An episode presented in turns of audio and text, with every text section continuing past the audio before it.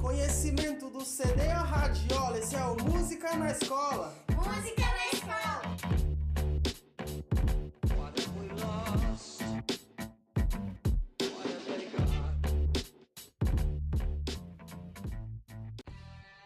Olá, eu sou o Douglas de Oliveira e você está no podcast Música na Escola. Uma coisa muito comum é a gente gostar de ouvir diferentes estilos de música, mas uma dúvida que é muito comum, como que é o processo de composição? de uma música. Então eu estou aqui com a Olga e no podcast de hoje a gente vai discutir um pouco como é esse processo de composição musical. Tudo bem com você, Olga? Olá, Douglas, tudo bem? Tudo bem, pessoal? Então você poderia, Douglas, começar falando sobre como é o processo de criação de uma música e como foi a inspiração da música que vamos tratar hoje? Sim, é, na verdade, o processo de composição ou criação de uma música é, depende muito de cada compositor. Alguns vão ter alguma questão da vida pessoal que vai gerar uma inspiração para criar música, outros vão pegar alguma história que alguém contou e vai se inspirar para fazer uma composição. Então não há um critério assim rígido, né? Cada compositor ele vai ter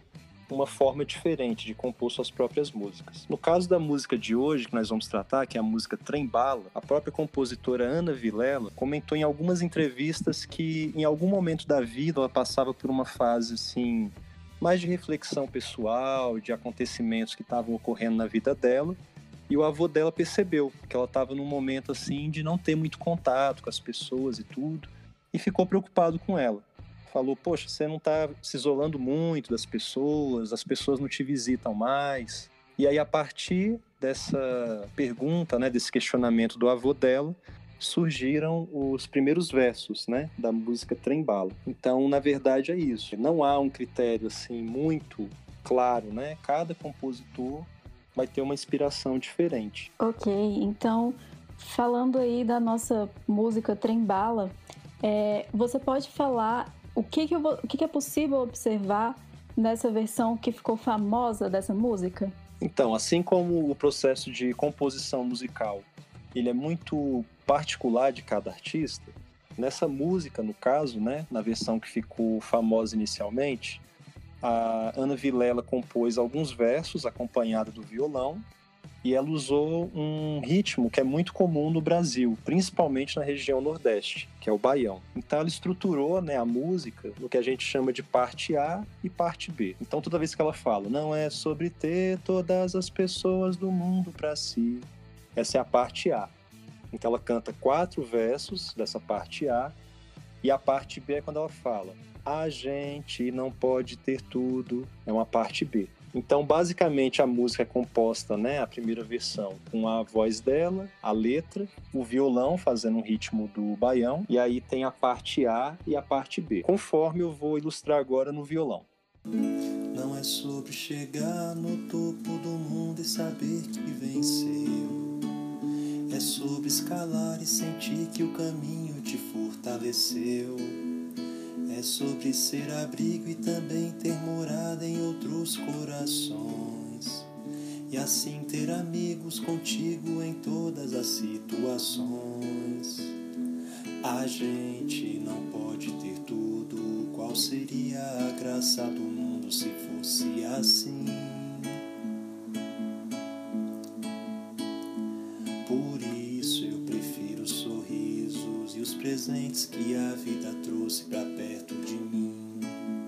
Então, conforme vocês puderam observar, né, é uma música que inicialmente tem poucos elementos, mas já tem uma linguagem, né, que traz uma mensagem assim sobre reflexão da vida, sobre ver os valores que realmente importam, né, como que a gente deve valorizar a relação com as pessoas. Então, basicamente, essa primeira versão tem esses elementos que a gente acabou de conversar. Ok, nós estamos falando primeira versão porque nós tivemos uma segunda versão que foi gravada dessa música, né?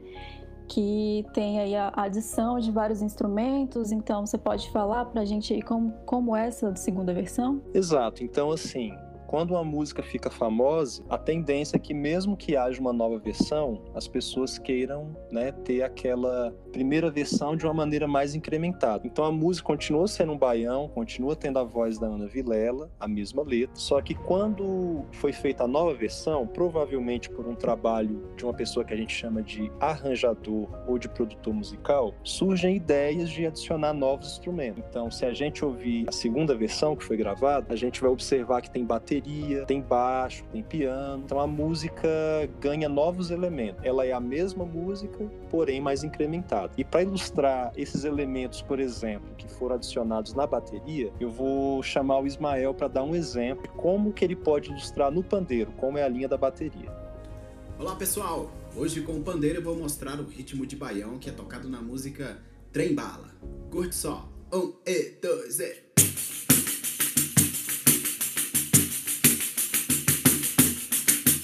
Legal, né? Olha só, na música Trem Bala que é executada com a bateria, o baterista tem uma sacação muito interessante. Na primeira parte que a música é tocada, ele faz esse baião tirando as notas e fica assim, ó.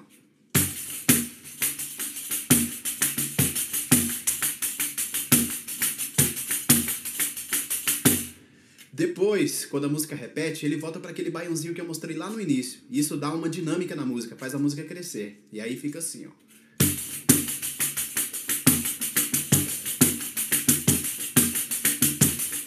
Legal, né? Valeu, gente. Até a próxima. Então, conforme a gente pôde observar, né, a estrutura do baião foi mantida e a bateria faz algumas variações em que a célula, né, do baião é mantida, dando um pouco mais de balanço para a música, né, comparado com a versão do violão. Agora é interessante, Olga, porque assim essa música fez muito sucesso e eu queria saber o seguinte: é, o que que você acredita assim que fez com que essa música fizesse muito sucesso e se também há outras versões gravadas da mesma música? Eu sei que tivemos regravações, por exemplo, do cantor Daniel com a Larissa Manuela, né, uma atriz. É, essa música também foi usada numa propaganda de homenagem ao dia, ao dia das Mães pelo Banco do Brasil. E nós tivemos vários covers, né? Quem, a, quem acostuma acompanhar covers aí no YouTube, a gente viu muita gente regravando essa música.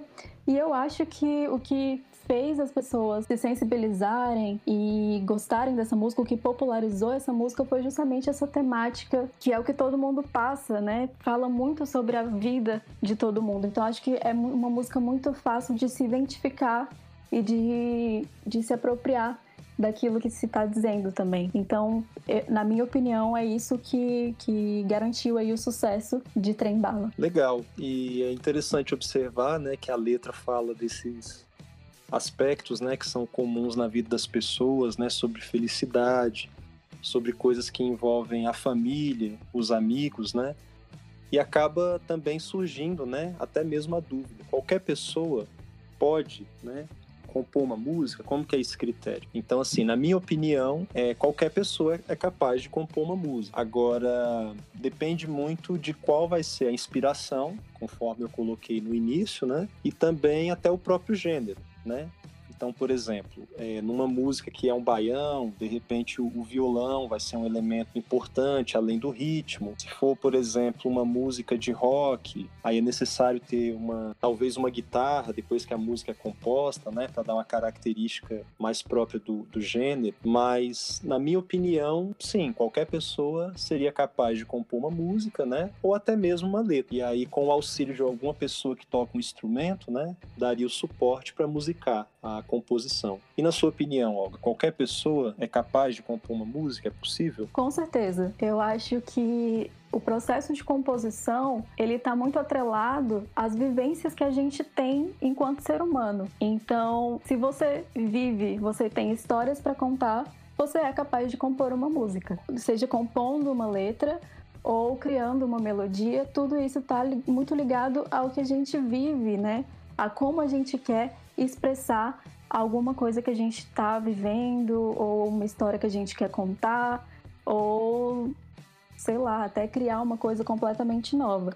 Então eu acho que sim, todo mundo é capaz de, de compor uma música, é, é só se utilizar aí dos recursos que você tem. Bacana. E vocês que estão ouvindo o nosso podcast, já tiveram a ideia de compor uma música? Vocês conhecem alguma história de alguma composição de sucesso que chamaram a atenção de vocês? Então a gente quer saber da sua opinião, da sua participação. Você pode acompanhar as nossas redes sociais, nos perfis é, Artes no CEF Jataí. Esse é o podcast Música na Escola, que tem a orientação da professora Francine Cerneve, tem a produção dos alunos do Departamento de Música da Universidade de Brasília, conta com o apoio do professor Sadi cá e tem o apoio também da Secretaria de Educação do Distrito Federal. E é isso. Até o próximo podcast. Um abraço. Tchau, tchau. Até a próxima.